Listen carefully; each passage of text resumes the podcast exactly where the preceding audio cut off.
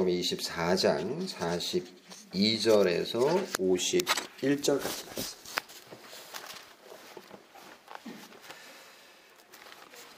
마태복음 24장 42절부터 51절까지 말씀을 낭독합니다. 그러므로 깨어 있으라 어느 날에 너희 주가 임할는지 너희가 알지 못함이니라 너희도 아는 바니 만일 집 주인이 도둑이 어느 시각에 올 줄을 알았더라면 깨어 있어 그 집을 뚫지 못하게 하였으리라. 이러므로 너희도 준비하고 있으라. 생각하지 않은 때에 인자가 오리라. 충성되고 지혜 있는 종이 되어 주인에게 그 집 사람들을 맡아 때를 따라 양식을 나누어 줄 자가 누구냐? 주인이 올 때에 그 종이 이렇게 하는 것을 보면 그 종이 복이 있으리로다. 내가 진실로 너희에게 이르노니 주인이 그의 모든 소유를 그에게 맡기리라. 만일 그 악한 종이 마음에 생각하기를 주인이 더디어 오리라 하며 동료들을 때리며 술 친구들과 더불어 먹고 마시게 되면 생각하지 않은 날 알지 못하는 시각에 그 종의 주인이 이르러 엄히 때리고 외식하는 자가 받는 벌에 처하리니 거기서 슬피 울며 이를 갈리라. 아멘. 어, 오늘 설교는 3년 전에 멈추었던 사도신경 강해를 이어가게 됩니다. 3년이 지났으니까 뭐 다 잊으셨을 것 같은데요. 뭐 내용 자체는 어, 특별한 게 아니기 때문에 오늘 설교 어, 내용이요.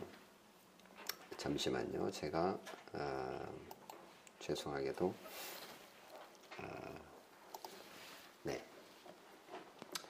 오늘 설교가 아니고 다른 게 떠 있네요.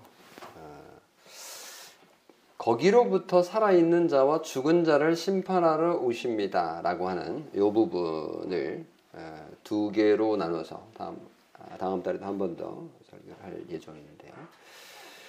음, 예수 그리스도에 대한 고백이 사도신경에 제일 많이 나오죠. 성부 하나님에 대한 고백, 성자 하나님에 대한 고백, 그리고 성령 하나님에 대한 고백 이렇게 세 부분으로 사도신경에 나누어져 있는 것은 우리가 잘 알죠. 어, 그 가운데 성자 하나님에 대한 고백이 제일 풍성합니다. 그 이유는 성자 하나님을 통해서 우리가 하나님을 알 수 있고 구원받을 수 있기 때문이죠. 그래서 어, 가장 많은 부분을 하려고 있는데 예수님의 잉태와 고난과 사망과 부활과 승천에 관한 것을 우리가 이제 설교를 통해서 들었고요 이미 이제 마지막으로 재림에 대해서 얘기를 하려고 합니다. 예수님의 재림을 얘기하자면 예수님의 초림도 생각하지 않을 수 없는데요. 예수님의 초림을 기념하는 절기가 있죠. 뭐죠? 그렇습니다. 성탄절. 크리스마스가 예수님의 초림이고요. 예수님의 재림은 아직 일어나지 않았습니다. 그것에 대해서 오늘 설교하려고 합니다. 사도신경은 거기로부터 살아있는 자와 죽은 자를 심판하러 오십니다. 라고 고백을 하죠. 근데 이 문장에 주어가 없어요. 누가 주어죠? 당연히 예수 그리스도입니다. 예수 그리스도께서 다시 이 땅으로 오실 것이다. 라는 고백인 거죠. 여러분 다 예수님의 재림을 믿죠? 예수님께서 다시 오실 것을 믿으시잖아요. 자, 그러면 예수님께서 초림하셨던지 또는 재림하셨던지 어느 것이든지 어디로부터 예수님은 오시는 걸까요? 사도신경은 거기로부터 이렇게 표현합니다. 거기가 어디예요 도대체? 거기는 바로 전능하신 아버지 하나님 우편입니다. 예수님은 아버지 하나님과 함께 계셨었고 한때 지구에 오셨다가 죽고 부활하셔서 승천하시고는 하늘나라로 다시 가셨어요. 그래서 어디 계세요? 하나님 우편에 앉아 계신 거예요. 거기로부터 다시 오실 것이다. 라고 말씀합니다. 그러면 예수님은 거기, 어디요? 하늘 하나님 아버지 우편에 앉아서 뭘 하시고 계시죠? 거기서 뭐 주무시고 계신가? 예. 예수님께서는 하늘에서 지금도 일하시고 계시는데 두 가지 일을 하고 계십니다. 첫 번째는 우리의 구원을 위해서 지금도 하늘에서 일하고 계세요. 우리의 구원을 위해서 기도하신다고 했고요.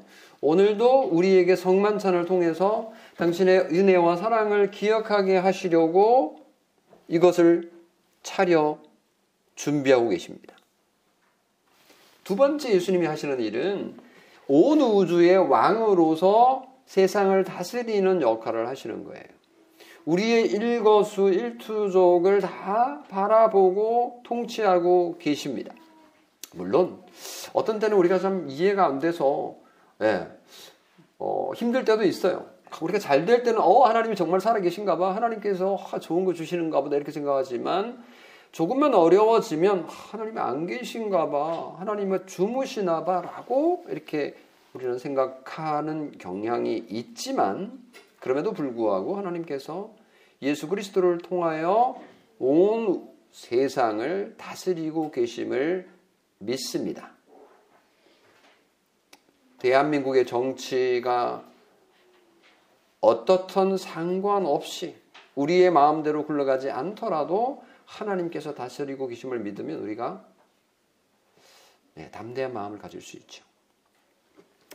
그런데 예수 그리스도께서 정말 다시 오시긴 하는 걸까라는 질문을 많은 사람들이 던지고 있어요. 이건 예수님이 승천하시고 나서 초대교회 사람들도 그렇게 생각했고요. 지금도 여전히 그렇습니다. 마가복음이 16장까지 되어 있는 16장으로 되어 있는데 16장 19절에 보면요. 주 예수께서 말씀을 마치신 후에 하늘로 올려지나 하나님 우편에 앉으시니라 이렇게 되어 있어요. 그러니까 예수께서 말씀을 마치시고 하늘로 올라가셨고 하나님 우편에 앉아 계시다라고 했는데 그리고 나서는 예수님이 지금 안 오신 지가 몇 년이나 됐어요. 2000년이나 거의 다 됐도록 아직도 안 오셨어요. 2000년이 지났는데도 예수님이 오신다 그런 그 약속이 이루어지지 않은 거죠. 그러니까 어, 예수님이 정말 오실까라는 재림의 약속이 굉장히 의심스러워진 거죠. 네, 그래서 아, 정말 예수님의 재림을 사람들이 믿고 있을까 생각할 때는 믿는 사람보다도 안 믿는 사람이 훨씬 많을 수 있겠다라는 추측을 할 수 있게끔 하는 거죠. 예수님의 존재는 우리 주변에 있는 게 아니잖아요. 어, 예수님이 얼마나 멀리 계신지 하늘만큼 땅만큼 먼 것 같아요. 그리스도는 하늘에 계시고 뭐 하늘 어디에 계신지 우리가 알 수가 없죠. 우주 저쪽 구석에 계신 건지 도대체 어디에 계신 건지 우리가 알 수가 없어요. 우리는 땅에 살고 있는데 아직도 오시지 않았으니까 아, 뭐 긴장할 필요 없어. 우리 주변에 보이지도 않잖아. 예수님이 한 번씩 왔다 갔다 이렇게 하시면 오, 정말 오실라나 보다 이렇게 생각하지만 뭐 그럴 일도 없고. 그래서 예수님을 두려워할 이유도 없고 그러다 보니까 신앙생활이 느슨해지면은요. 예수님의 재림에 대해서 뭐 굳이 적극적으로 의심하지는 않, 더라도 예, 그렇게 굳건하게 믿는 믿음이 사라져 버리는 겁니다. 하나님을 경외하는 마음도 사라져 버리는 거죠. 예수님은 우리의 그런 모습을 오래 인내하시면서 지금도 기다리고 계심에도 불구하고 그 은혜는 깡그리 잊어버리고 점점 하나님께서 멀리 떨어져서 생활하게 될 가능성이 많은 거죠. 그래서 흥청망청 자기 마음대로 살지는 않더라도 적극적인 신앙은 어려워질 수 있, 있다라는 거죠. 그래서 그래서 예수님께서 이 성찬을 행하라고 명령하신 겁니다. 자꾸 잊어버리니까. 내가 갈 거야 라고 하나님께서 약속하신 거를 잊어버리니까. 물론 예수님의 재림을 적극적으로 부정한 사람은 별로 없습니다. 네, 뭐 미래에 일어날 일에 대해서 굳이 뭐 어, 적극적으로 부정할 이유가 없죠. 문제는 예수님의 재림이 늦다라고 생각하는 겁니다. 그래서 성경도 오늘 읽은 이 본문도 마태복음 24장에 보면 깨어 있으라. 어느 날에 주가 임할는지 너희가 모르잖아. 만일 집 주인이 도둑이 어느 시각에 올 줄을 알았다면 깨어 있어 그 집을 뚫지 못하게 할 것이 아니냐. 그러니까 너희도 준비하고 있어야 된다. 생각지 않은 때에 인자가 올 거야. 그래서 충성되고 지혜 있는 종이 되어서 주인에게 그 집 사람들을 맡아 때를 따라 양식을, 양식을 나눠줄 자가 누구냐? 내가 너에게 이렇게 살아라고 말했는데 주인이 올 때에 그 종이 그렇게 하고 있는 것을 보면 얼마나 복을 많이 받겠느냐. 그런데 주인이 더디 올 거야. 설마 지금 오실까? 라고 해서 동료들을 때리고 술 친구들과 더불어 먹고 마시게 되면 생각지 않는 날 알지 못하는 시각에 그 종의 주인이 들이닥치게 될 거다. 엄히 때리고 외식하는 자가 받는 벌에 처하리니 거기서 슬피 울며 이를 갈리라. 오늘 말씀이 이겁니다. 이 말씀은 마태복음 여기 24장이지 않습니까? 25장에도 종말에 대해서 예수님의 재림에 대해서 말하고 있는데 25장에도 보면 비유가 세 가지가 나오지 않습니까? 첫 번째 비유가 열처녀 비유였는데 이것만 봐도 어, 똑같은 경고를 하고 있습니다. 우리가 잘 알다시피 10명의 처녀, 그러니까 혼인잔치 들러리예요, 들러리. 예, 그러니까 그 신부의 친구들이 이제 10명이 온 거예요. 근데 이 신부의 친구들이 해야 할 일이 있는 겁니다. 이 들러리 처녀 10명이 혼인잔치의 주인공 신랑을 기다리는 임무를 맡았는데 다섯 처녀와 다른 다섯 처녀의 차이가 발생하게 됩니다. 그 차이가 뭔지 아세요? 신랑이 더디 오므로 다 졸며 잘세. 여기에서는 차이가 나타나지 않습니다. 다 졸았어요. 예, 10명 다 졸았어요. 그런데 차이가 여기서 나타납니다. 슬기로운 처녀는 기름을 미리 준비합니다. 근데 미련한 처녀는 준비하지 않아요. 여러분은 어느 쪽이십니까? 우리는 미련합니까? 아니면 지혜로운 처녀에 속합니까? 어, 정말 대한민국이 잘 살게 됐잖아요. 선진국에 들어섰다라고 어, 많은 사람들이 생각하고 있죠. 지금처럼 잘 산 때가 있었을까 싶습니다. 예수님의 재림을 기다리는 신자가 있을까 싶습니다. 그러니까 정말 일제 강점기를 경험하고 그리고 6.25 동란을 경험하고 그리고 그 이후 빈곤의 악순환을 경험했던 우리의 아버지 세대, 할아버지 세대들은 정말 하나님의 도움이 필요했기 때문에 열심히 기도하고 그래서 믿음으로 무장하고 준비하고 하나님께서 복을 주지 않으시면 살아갈 수 없다라고 처절한 삶을 살다 보니까 정말 신앙적으로도 단단하게 이렇게 예, 서 있었던 측면이 있는데 지금은 너무 배가 부른 거예요. 아, 배부른 게 뭐 잘못은 아니지만 그 시대가 바뀌었다라는 겁니다. 그러다 보니까 너무 풍요로운 세상에 살다 보니까 아, 지금 예수님이 안 오셨으면 좋겠다. 근데 우리 아버지, 할아버지 세대는 아, 예수님 빨리 오셨으면 좋겠, 습니다 먹을 것도 없고 뭐 입을 것도 없고 뭐 잘 것도 없고 변변찮고. 근데 요즘 뭐 너무 좋으니까 모든 것들이 다 제공되는 그 예수님께서 재림 하시겠어?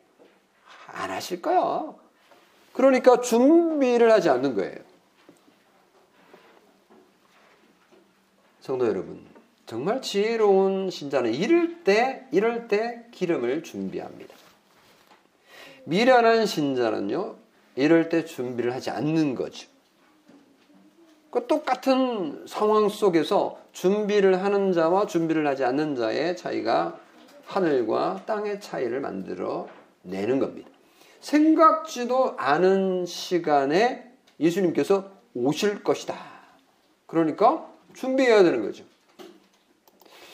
지금 재미있는 것들이 너무 많은데 준비는 무슨 준비요?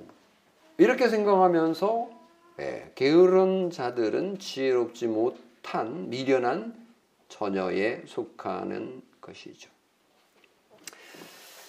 우리가 성경을 읽어보면 신약 성경에 특히 이제 예수님이 재림하시긴 하는데 두 가지 양태로 온다고 어, 한 입으로 두 이야기를 하는 것 같아요. 하나는 도둑같이 임할 거다. 또 하나는요, 도둑같이 오지 않을 거다. 이렇게 말을 해요. 그러니까 데살로니가 전서, 베드로 후서, 계시록 보면요. 도둑같이 임하신다라고 그랬어요. 근데 데살로니가서 5장에는요. 너희가 어두움에 있지 아니하며 그날이 도둑같이 너희에게 임하지 못할 거다. 또 이렇게 얘기를 하는 거예요. 그러니까 예수님께서 도둑같이 재림하는 것과 예수님께서 도둑같이 재림하지 않는 것의 차이는 예수님의 재림이 만들어내는 것이 아니라 그 차이는 우리가 만들어내는 것입니다.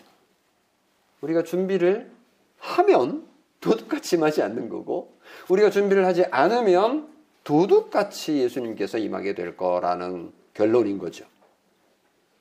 예수님의 재림을 기다리며 깨어 신앙생활하는 사람은 절대로 도둑 같은 재림을 경험하게 되지 않을 겁니다.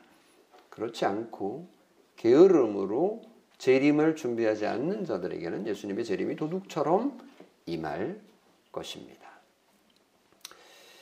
아, 물론 예수님의 재림을 너무 간절히 기다리다가 잘못된 길로 가는 사람들도 있었어요. 역사적으로 정말 우리는 경험했잖아요. 대표적인 경우가 다미선교회 종말론입니다. 1992년도였어요. 10월 28일 예수님의 재림한다고 다들 160개 전국적으로 교회가 막 신자들이 모여가지고 그 교회들 작은 교회들도 아니었어요. 큰 교회들이 밤 12시에 다 모여가지고 흰옷을 입고 예수님을 다 기다린다고 난리가 아니었습니다. 수십만 명이요. 이장님 목사의 사기에 속았지 않습니까?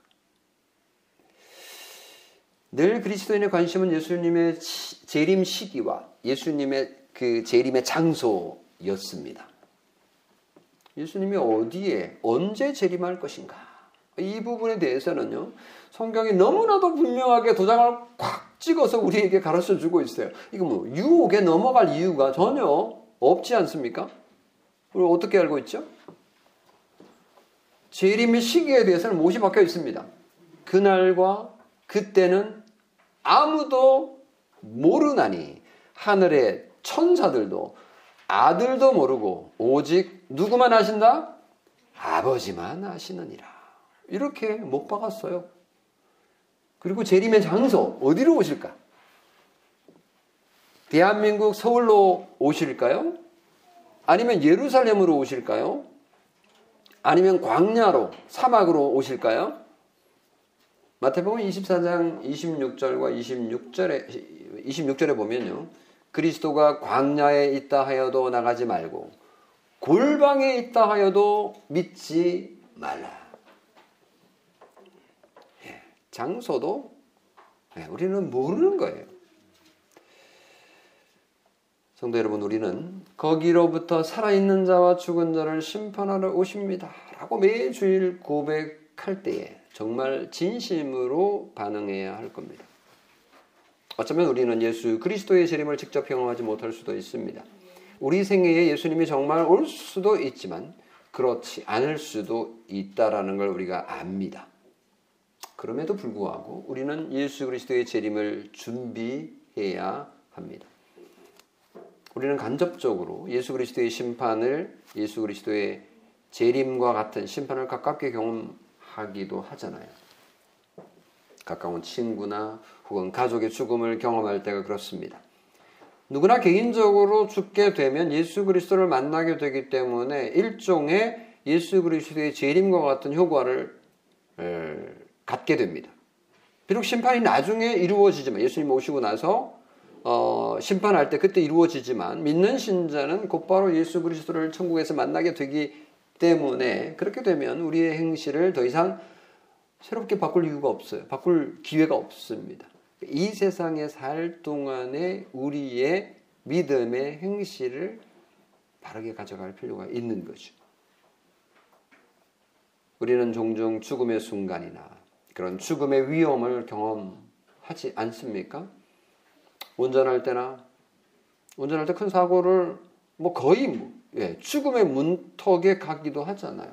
아차 했는데요, 그냥 예, 그냥 뭐 트럭에 그냥 돌진하는 그런 아차하는 순간들 경험해 보지 않으셨습니까?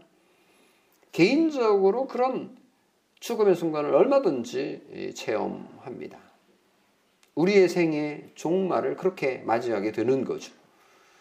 우리가 세상에서 중요하게 여기며 우리에게 욕심내며 우리가 바라고 소원하는 것들 그런 것들이 뭐가 그렇게 클까요? 죽음에 비하면 정말 아무것도 아니지 않습니까? 생각해 보십시오. 보십시오. 만약 우리가 건강을 잃게 된다면 어떻게 될까요? 만약 우리가 뭐 죽게 된다면 뭐 죽을 수 있잖아요. 죽게 된다면 어떻게 될까요?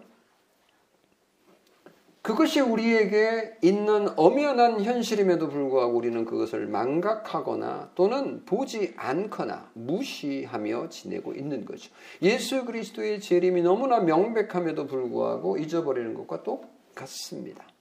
우리는 그런 걸 생각할 겨를도 없이 정신없이 살아가죠.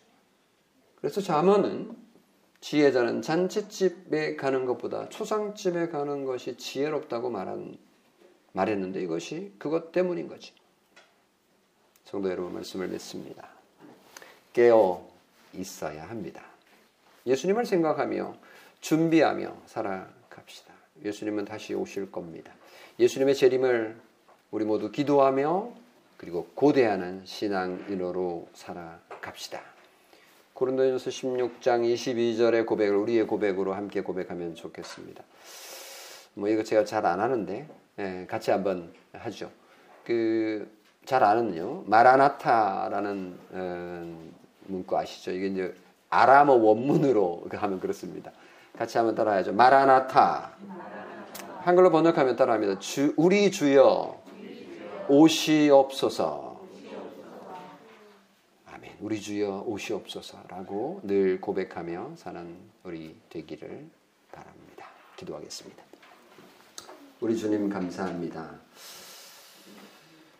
마라나타라고 고백하며 사는 저희 되고 싶습니다. 우리 주여 오시옵소서. 우리의 여건과 우리가 살아가는 이 세상은 참 모든 것이 잘 되는 것 같아 보이는 코로나로 인하여서 많이 어렵긴 하지만 그리고 또 이런저런 경제적인 어려움으로 죽는 소리를 우리가 하고 있지만 그러나 우리가 과거를 비교해 보면 이렇게 좋은 시대를 산 적이 없습니다.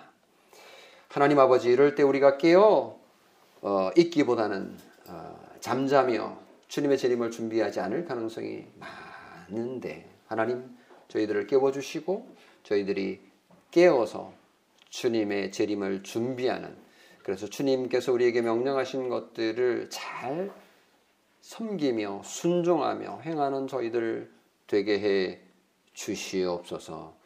우리 주 예수 그리스도의 이름으로 기도합니다. 아멘. 찬송가 우리